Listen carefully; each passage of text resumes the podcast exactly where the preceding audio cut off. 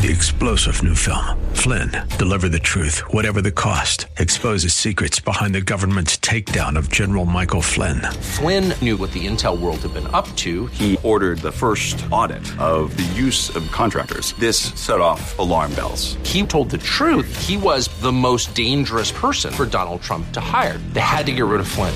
Flynn, deliver the truth, whatever the cost. Available now. Watch it today. Go to salemnow.com. Salemnow.com.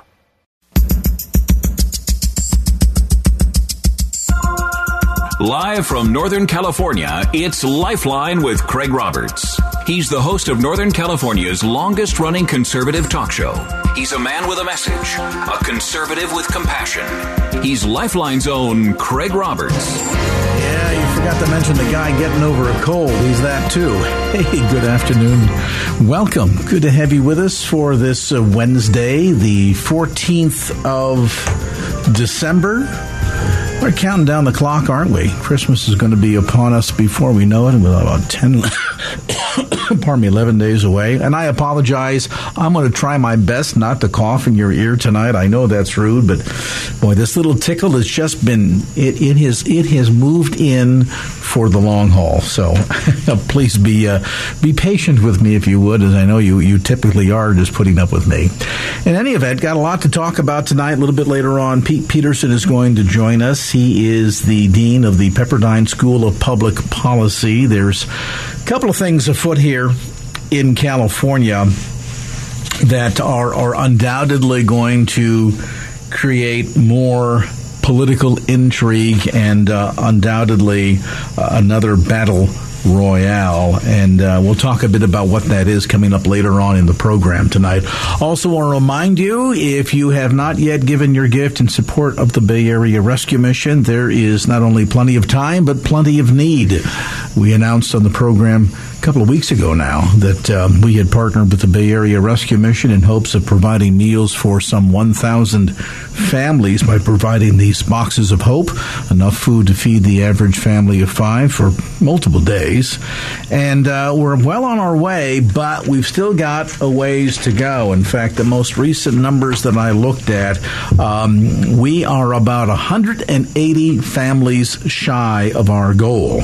And uh, right now, with that limited grant challenge, your gift will be doubled when you. Uh, stand with the Bay Area Rescue Mission. If you were to give a gift today of $250, you would be able to literally provide meals for 10 of the remaining 100 and family and 180 families that we're looking to um, to adopt tonight. So give your gift online. Go to kfax.com. Look for the Bay Area Rescue Mission banner at the top of our homepage. Again at kfax.com. Oh, little town of Bethlehem, how still we see thee lie above thy deep and dreamless sleep. The silent stars my goodness. Well, not only certainly a slice out of uh, biblical history, but a slice out of modern day events as you can experience Bethlehem AD coming to the peninsula beginning the uh, the 21st of this month. Bethlehem AD now in its 30th year, a living recreation of the village of Bethlehem on the night of that first Christmas. You'll have a chance to walk through the village, interact with the colorfully costumed townsfolk who are cooking, creating pottery in the midst of buying and selling in the marketplace and giving themselves accounts to the census taker. You'll also get a chance to observe and mingle with Roman centurions on horseback while sages and scholars discuss scripture at the synagogue. It is an incredible experience and particularly so for children who particularly and especially love seeing the live sheep, camels, yeah, I said camels, camels, Brahma bulls, llamas, and donkeys wandering through the village. You'll never believe it's actually happening in Redwood City and not the not the historical Bethlehem. Here to tell us more for 30 years in a row, Paula Dresden, the creative director of Bethlehem AD. Paula, Merry Christmas to you. Hello, Craig, and Merry Christmas to you too, and to all of our listeners. It's an exciting year for us. It's going to be our 30th yet final year on the lot that we currently have been using. So um, we're hoping to have a really grand um, show of it. we're doing our very best to make everything perfect for our visitors. Uh, we're going to have um, Gabriel at the corner, uh, really announcing uh, how Jesus will be the sign would be that Jesus would be wrapped in swaddling cloth, which is an interesting sign when you look more into it. And then uh, wise men will be there. They are um, dignitaries of Redwood City. They're the fire chief and uh, chief of police, etc. And uh, so it's just a really festive, wonderful time where it all culminates at the manger, and we can actually feel the Holy Spirit descend on people as they worship, as as we all join in to worship the living God.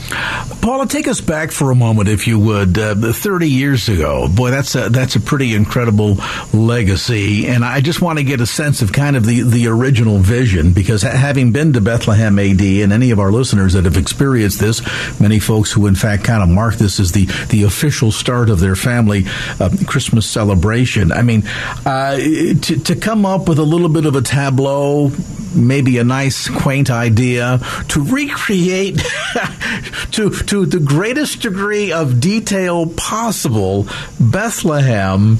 Wow! I mean, talk about a sense of vision. Give us give us a little bit of the background of the, of the original dream and how all this was birthed. Well, it all happened when a friend of mine took his son to a, a street called Candy Cane Lane here in Redwood City. And what the people do there is they dress up their houses and they deck it out with lights and everything. And it's all about Santa and and everything that's presents and all that. So my friend's son said to him in 1992, he said, Dad, we should have a drive-by nativity because, you know, you drive by these houses. And he thought about that. He got, he really got caught up in the idea and said, okay, we're going to do that. So he came back to our, had a little Bible study and he presented this idea. And I thought, oh, you know, the world doesn't need another nativity scene. I was sort of against it, I'll be honest. But um, and then he said, well, what we'll do is we'll cover the whole church with canvas, and then we'll put a bunch of sand in the parking lot, and we'll have the scene there. I was like, oh my goodness. Um, and I pointed to a, a vacant lot across the street from the church. I said, well, let's ask the people who own that if we could use that lot. It seems more like more natural setting. So he did. He went and asked these people, and it turned out to be um, a dentist from San Francisco. And at first he said no. And then I said, well, go back and ask him again. So he went back and he said yes the second time. And so, um, what the dentist did was he put up a fence, a cyclone fence all around the lot, which is about three quarters of an acre. And, um, we cleaned out all the old garbage and stuff and we started building the, uh, the, the town. Now, what happened is the owner came to Bethlehem that year and was so impressed by what we did. I mean, we built a manger and we had everything just really nicely done. And um, so he was happy about it. And it turns out he was watching Johnny Carson with his wife that very next year, and he dropped, he turned over and dropped dead. So his wife since then had been giving us the use of that property year after year in memory of her husband. then it, at some point, uh, the church, uh, well, what happened was the city wanted to take it from this woman by eminent domain, and she said, well, I'd like to give the church first refusal. And so the church bought it then, and they've owned it ever since for about 15 years. So uh, now what's happened is, and we built this incredible um, scene where we had angels on the roof of the church, and I mean, it really is quite spectacular. You, I try to bring all the aspects of what may have been happening in Bethlehem on the night of the birth of Christ, showing a Roman presence, showing people who believe, showing uh, rabbis in the synagogue discussing, you know, well, how could a how could a baby be born with a Messiah never slumbers nor sleep. That baby's sleeping over there, you know, stuff like that. It's the kind of fun stuff to think about and to talk about. And, and so what we do is we present everything at once, and the the visitor walks through and takes from it what they will. So it's not anyone forcing anything down your throat or cra- cracking your head open with a Bible. It's just it's just a presentation of what daily life would have been like back then. And um, the Lord's been very faithful in in uh, granting us the power of the Holy Spirit at the end. So we're very grateful. This is, uh, of course, as I mentioned, uh, really become a annual tradition for uh, families not only across the peninsula, but people come from all over the state to experience yes. this. And it is literally a living tableau um, that is done with a lot of hard work by volunteers that take weeks, months preparing for this every year. And uh, you get a chance to experience Bethlehem AD for yourself coming uh, December 21, 22, and 23. It'll be 6 to 9 9 p.m., rain or shine nightly. It's about a 20 minute walkthrough. Um, of course, if uh, you happen to have a family member who is uh, handicapped or needs a little bit of help, there will be golf carts available that uh, will help bring them through. And uh, this is free, by the way, and open to the public. They certainly appreciate donations to help support the uh, the expenditures related to this experience. And as Paula points out, this is really an opportunity to uh, to get a chance to to experience what it must have been like on that first Christmas. And um, it is not only a wonderful way to welcome in the Christmas season, uh, but certainly a wonderful outreach tool as well. Uh, a silent witness in many regards, but very powerful one nevertheless. Paula, folks want to get more information. Can they can they reserve uh, ahead of time if they've got uh, uh, somebody in the in the family that needs a little bit of help? How's all that work? Oh, how it works is uh, it's a first come first serve basis. If you do have a disabled person or elderly person, they can come straight to the church parking lot, and that information is on our website bethlehemad.com. And um, so that would be one option. They would just wait in the parking lot and tell an attendant that they would like to have a golf cart ride. And then the other thing that we offer is free parking for all visitors at 1250 Veterans, which is the Kaiser Permanente garage. And we have a free shuttle system running back and forth. Just turns out that these shuttles happen to be Mercedes-Benz vans. you get a nice ride. and the people doing it are so sweet. And so that's that's how we are able to accommodate parking, uh, you know, interests because it is kind of hard to park around here. Yeah, yeah. Certainly, uh, downtown Redwood City gets busy, but uh, you can you can uh, be able to uh, manage all the details by going to the website bethlehemad.com. That's bethlehemad.com and uh, visit the town of Bethlehem and experience that very first Christmas. 1300 Middlefield Road. Look for the searchlights in Redwood City. And uh, every year, of course, Paula, we get a chance to visit. We so much appreciate your vision, your leadership, your hard work down through all of these years. And we invite you to invite our listeners to come on out and experience for themselves Bethlehem AD.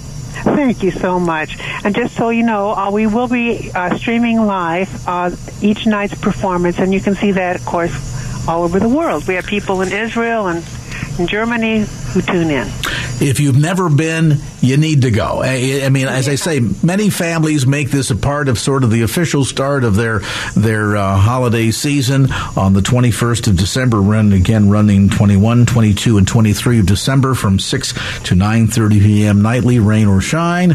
Uh, but along with that, as I say, at least once, everybody in the Bay Area needs to experience Bethlehem AD on the web at BethlehemAD.com. That's BethlehemAD.com. Our thanks to creative director Paula Dresden for that update. Oh, little town of Bethlehem, how still we see thee lie above thy deep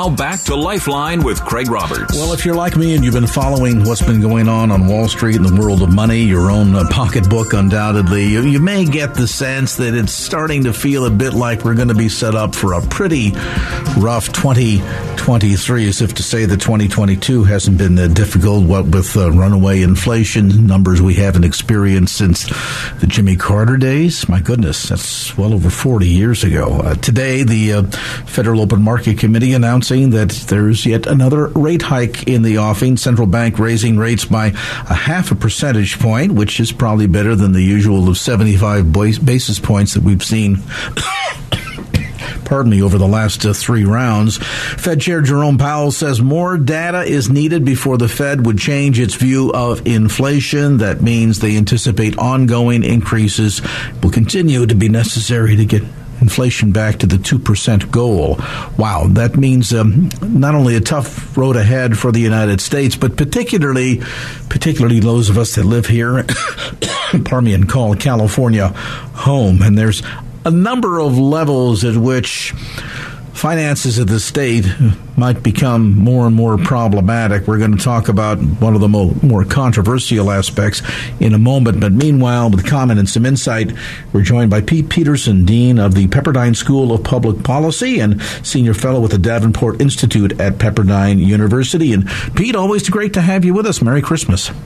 And Merry Christmas to you, Craig. Always good to be with you. I, I don't want to turn the program into a, a financial financial advice show per se, uh, but I, I think it, it, bears pointing out that, as I say, uh, the Federal Open Market Committee feels as if more rate hikes are necessary. They handed down yet the fourth one in a row, and um, at least from the comments made by Jerome Powell, no real end in sight. How problematic do you see this from a public policy standpoint, insofar as the impact on a state like California, where, my goodness, real estate is outrageous to begin with, let alone now to add to it outrageous interest rates? Now, folks that bought real estate in California 20, 30 years ago know that, you know, 8, 9% at that time wasn't all that unusual. In the 1970s, early 80s, it had reached up to almost 13% for a home loan. Perish the thought.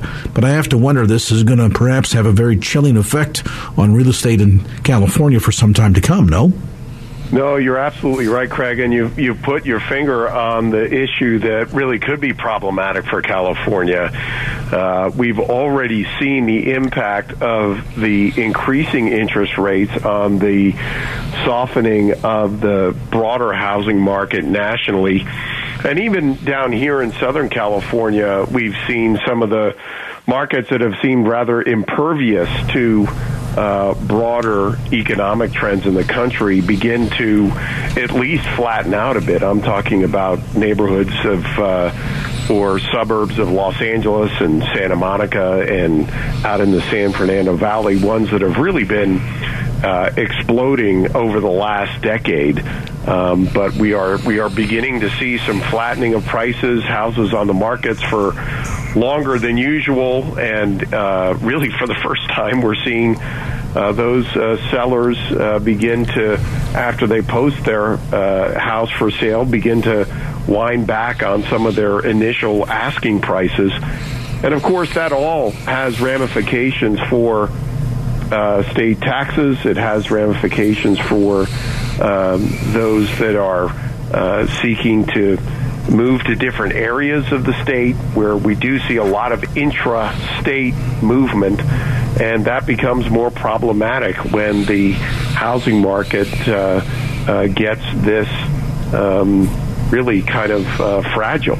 And you when you, when you look at it from an affordability standpoint, I mean, this is really a double-edged sword. As you point out, some of the more hotter markets, like Southern California, like the Bay Area, are beginning to cool a little bit. There's been long talk about the need for a little bit of a, a correction, so to speak, or to get a little bit of the frothiness out of the real estate market. That that's a good thing in a sense, unless you, uh, you know, recently bought and now are looking at a, a drop in your equity as opposed to what had been historically here in California for at least the last decade, seemingly a, a never end to the climb of equity. But, you know, while that might represent an easing in prices, the cost to get in has gone up exponentially, and that means you're going to be paying more and paying longer. So if you thought it was painful to make that monthly, you know, three, four, five thousand dollar a month house payment, now imagine when an even larger percentage of that is not going to the principal but simply going to interest, which means this whole issue of affordability in a state like California has got to, at some point, Pete, reach kind of critical mass here in the sense that if fewer and fewer people can afford to live in this state, then how does this state's future, uh, you know, have have any sense of promise to it? You know, you, again, you're raising very good points about the impact, uh, the specific impact of interest rates on housing. Uh, the fact that even as uh, prices may be softening, the commi- the reason that's happening is because not many people, not as many people, are buying or coming into the market because they understand that actually a four hundred thousand dollar home uh, with high interest rates may be more expensive on a monthly basis than a half a million dollar home with lower interest rates. And understanding that with that, so much more of what you're paying on a monthly basis is actually not going to principal, but is going to interest.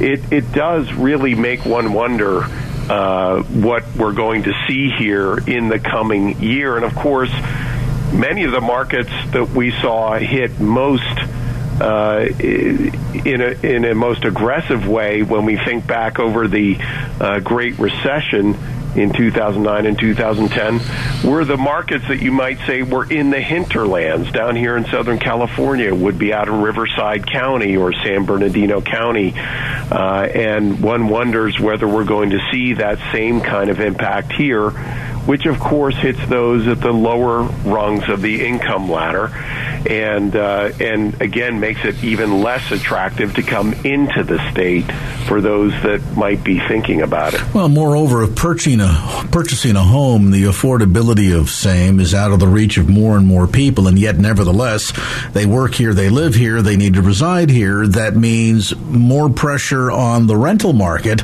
and uh, you know there becomes another problematic issue that you've either got on one hand landlords that are taking advantage of the demand and you see the cost for rent, my goodness, just skyrocketing to ridiculous degrees. And then some cities responding in kind by saying, okay, we're going to now put very draconian rental controls in that, that for some folks make the matter of being in the, the, uh, rental business, be it for single family homes or, you know, smaller units, maybe a duplex, something of that sort, less and less attractive because there are so many regulations and such difficulty even in, in a post COVID environment related to like evictions that if you have fewer people that want to be in the rental business, I mean, doesn't this end up spelling a pretty disastrous housing situation at a time in an estate where there is such a amount of demand on housing that we can't even keep track?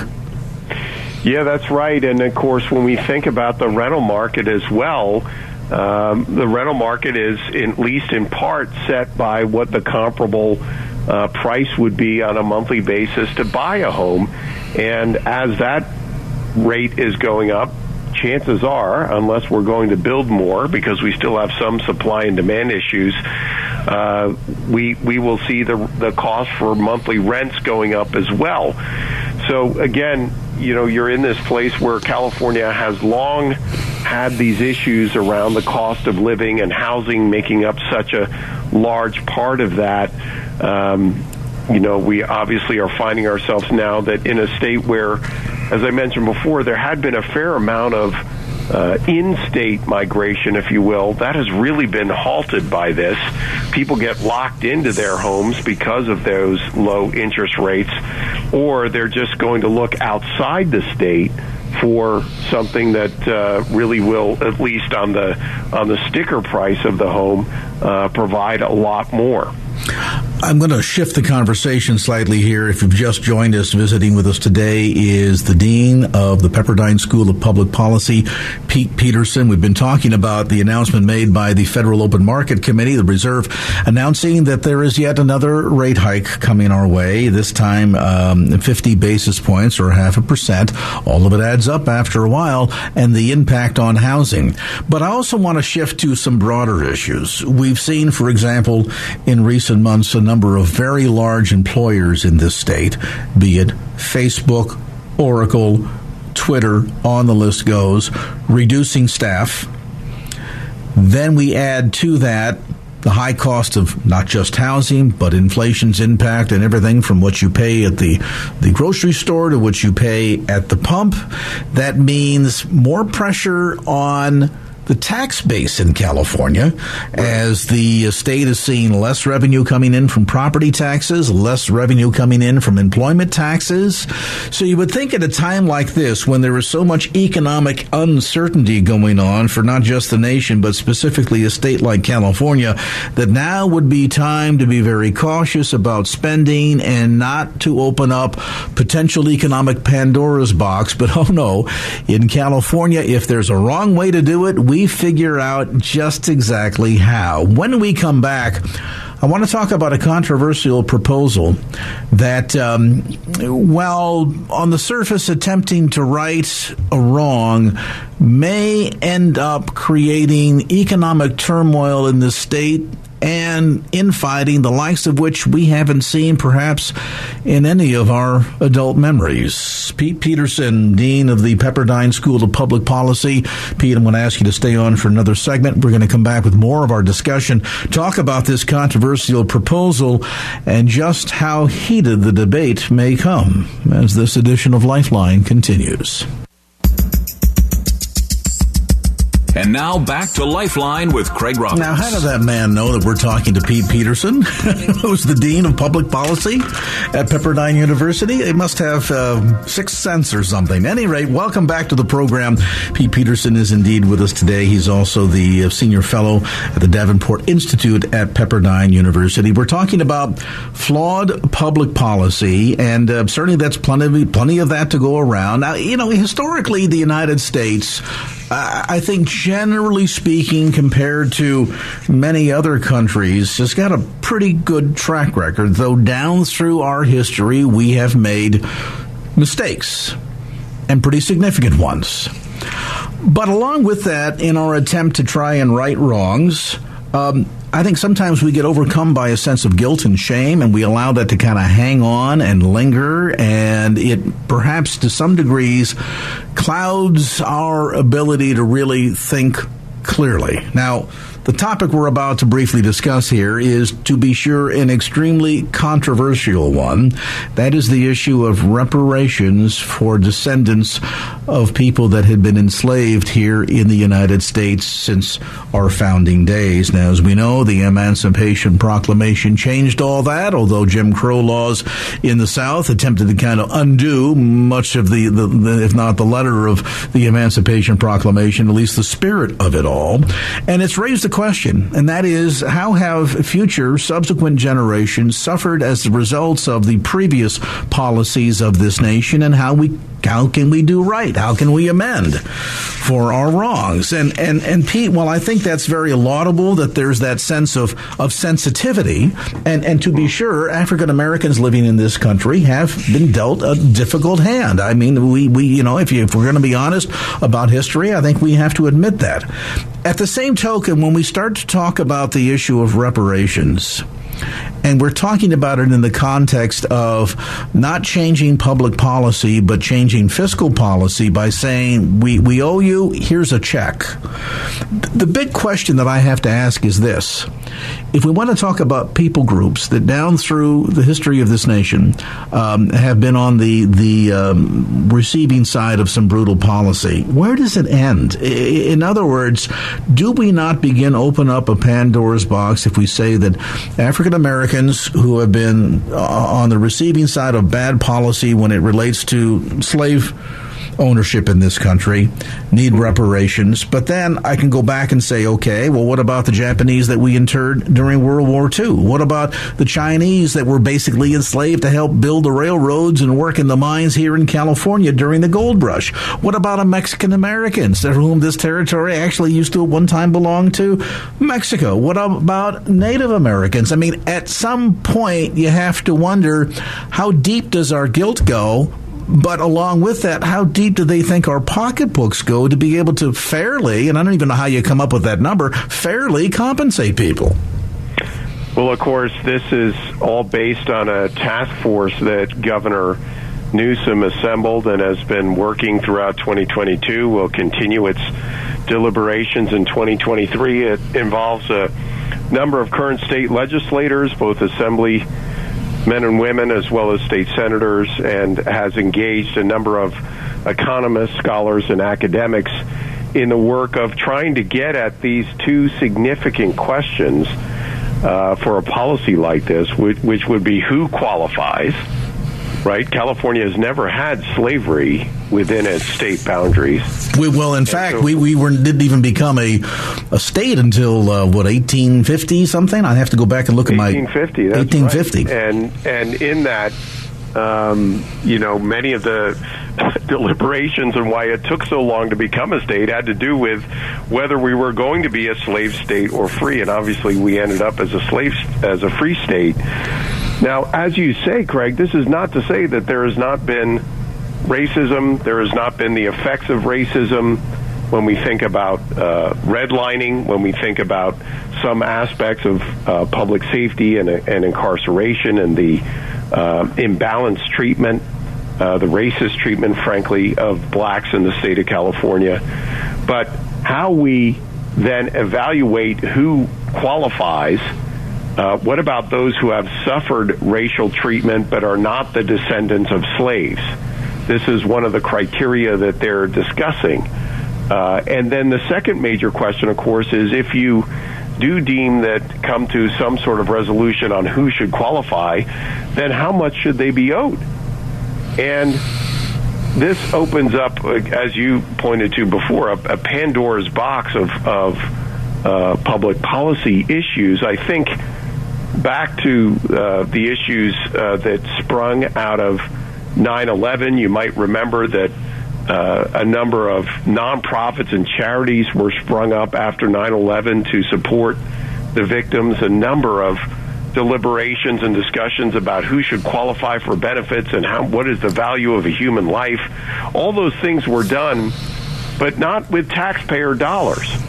Uh, what's being discussed by this task force uh, could easily get into the multiple uh, billions of dollars depending on who qualifies and how much they're to be paid out. Now, these are just public policy questions. I think it's important to point out that there there really does promise to be a significant constitutional question here.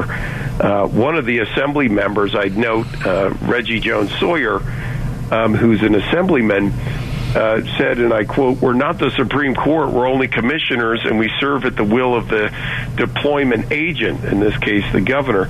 Well, they may not be uh, the Supreme Court, but there's little doubt that race based uh, awards of public benefits in this uh, proposal, however it is resolved, uh, is bound for the Supreme Court in some way, shape, or form. Well, undoubtedly so. I mean, first off, you've got the whole issue of how do you come up with a fair and equitable number. Secondarily, the question comes, and then you know some people are going to raise this question. Well, why are my tax dollars going to compensate somebody today for the sins of people that go back well over 150 years? Others would even argue, hey, my family wasn't even in this country at the time all this began. We didn't come right. until, you know, immigration started in the 20 20th century. I mean, there's just a whole plethora of, of undoubtable uh, questions that are going to be raised, not least of which the one that I addressed to a moment ago or, or, or touched upon a moment ago, Pete, and that is if we head down this road, and I'm not saying that we don't need to, to take a serious look at, at the issue of right. the mistakes of the past, but if you start to head down this road and say, well, the only fair, equitable way is by writing a check, then at what point do we say, who is eligible and who isn't, not only in this related issue, but how many people groups down through our history have been on the receiving end of bad public policy that could also make the argument, hey, what about me too? And then at some point you have to say to yourself, if we open up this Pandora's box, it could create an economic disaster for this state and any other states that would attempt to follow. Now, again, I think it is worth pointing out that we do have at least some precedent with the Japanese who were interned, and this was uh, addressed by none other than uh, the great President Reagan. Ronald Reagan, uh, that's right. Back in the late 80s, uh, there were um, checks in the amount of reparations of $20,000 per uh, person who had been interned and, and uh, may have been relatives of those who obviously uh, during uh, World War II were interned by the federal government. um, again, that was the federal government responding to a a federal policy. How do we think about slavery in a state that, or the reparations due in part because of slavery in a state that didn't happen, that it didn't occur, and even when it did, it was a a federal issue and not a a state issue. Well, uh, moreover, let me let me point out that going back, as you aptly point out, in the case of the Reagan administration and addressing this issue, only required that we go back 40 something years, the ability right. to prove that you are indeed a, a, a, direct individual who had been interned or the descendant of some uh, one was easy to track historically. This is going back 150 something years. All of a sudden now uh, some of the lines here begin begin to blur and as I point out, you know, the federal government stepping in and saying, "Okay, we're going to write, you know, a few hundreds and maybe thousands of checks at 40 grand each." I mean, when you look at this broader issue, how do you put a dollar value on human life number 1 and and where does it stop? I mean, if we try to atone for every sin of, sin of the past and every bit of atonement um, comes with a price tag attached to it, uh, you know, we could easily bankrupt the state or the country. You know that you're absolutely right to point out really the the lack of boundaries that we're seeing. You know, uh, one of the proposals, as far as those who should be paid reparations, are those who have been in prison. And one of the points in California, and one of the points that's being driven home, is that there's a there's a belief that almost anyone in prison, whether guilty or or uh, provably innocent, should be paid some form of reparations. Um, so you know those that are uh, to, to, that first question of who would qualify for this. Uh, you know they're, they're really going in a number of different directions, and again, once you move beyond the question of who qualifies, then the question of how much and to your point, the precedent it might set uh, for other initiatives like this, uh, and again, happening at the state level, is uh, is certainly very concerning.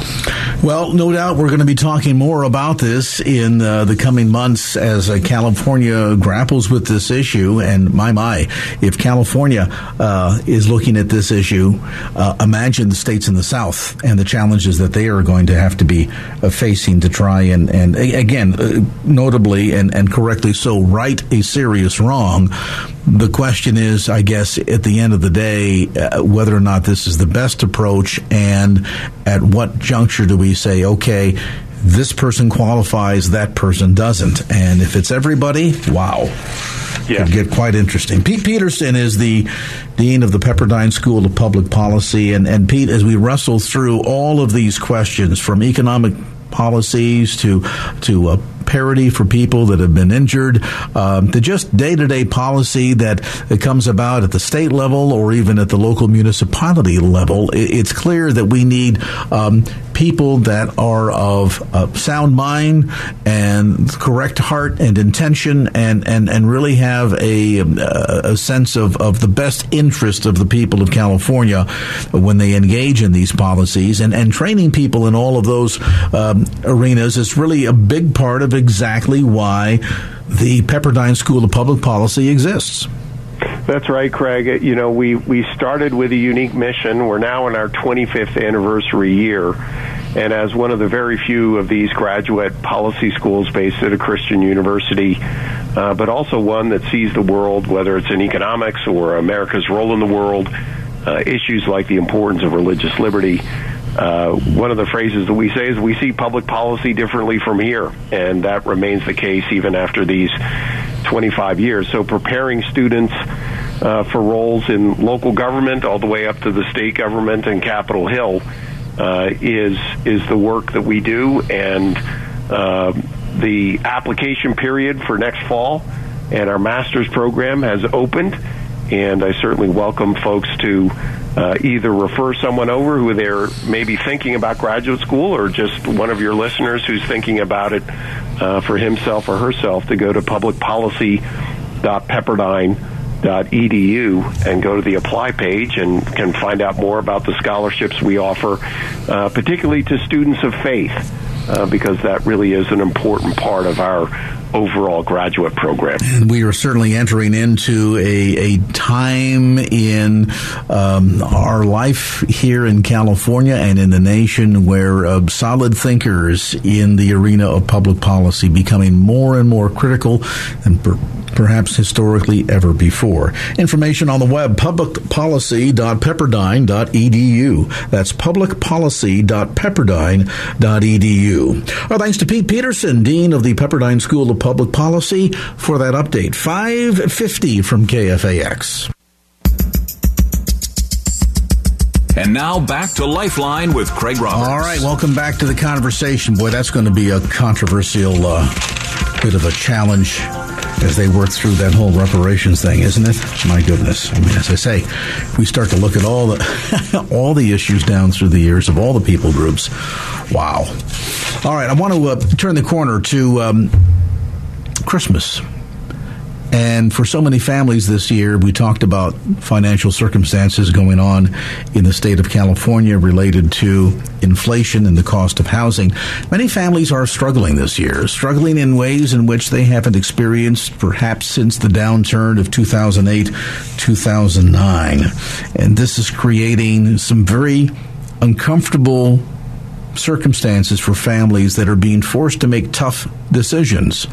No family living in California or, or anywhere for that matter should have to decide between food and paying the rent or um, paying the electric bill to keep the lights on and the heat going and the core needs of the family. But sadly, more and more cases are exactly that. And so, you know, you come down to deciding, well, if we can't have, uh, if we're not going to eat steak, we'll have to eat hamburger. If we can't do hamburger, it's going to have to be mac and cheese. Bay Area Rescue Mission again this year is providing meals to over a thousand of these needy families here in the Bay Area. This is in addition to the thousands of meals that they will directly provide people um, at the um, at the facility there um, during Christmas week. And uh, we have teamed up with them yet once again this year to make sure that every one of those families that have signed up to receive a box of hope. This is a box that's filled with enough food that will get the average family of five five along for about a week's worth of meals and can be a, a real blessing to needy families, particularly at Christmas. Um, right now, we are, according to the latest numbers, um, about 180 families shy of the goal of 1,000 families. And uh, roughly what that translates into, maybe you're somebody right now that would come along and because of the limited time grant challenge, um, essentially adopt 10 families. A $250 gift with the matching grant will do just that. A $250 gift will make sure that 10 Bay Area families do not go without this Christmas.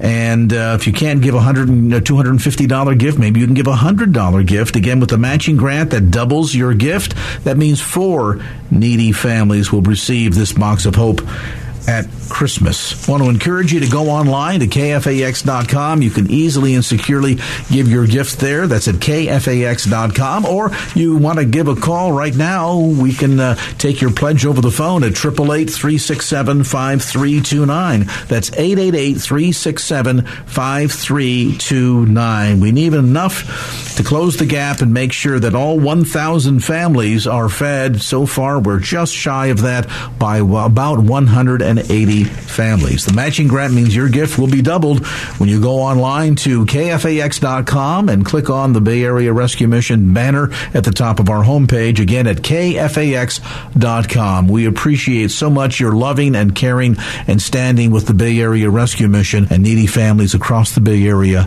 at this time of year. kfax.com. Click on the Bay Area Rescue Mission banner at the top of our homepage. Three star general Michael J. Flynn, head of the Pentagon Intelligence Agency, knew all the government's dirty secrets. He was one of the most respected generals in the military. Flynn knew what the intel world had been up to. He understood its funding. He ordered the first audit of the use of contractors. This set off alarm bells. The explosive new documentary, Flynn, Deliver the Truth, Whatever the Cost, uncovers the facts behind this scandal. Flynn told the truth. He was the most dangerous person for Donald Trump to hire. I find out the worst enemy that I'm going to face in my life is right here in America. They took my assessment and they wanted me to change it. And I was like, I'm not changing it. They had to get rid of Flynn.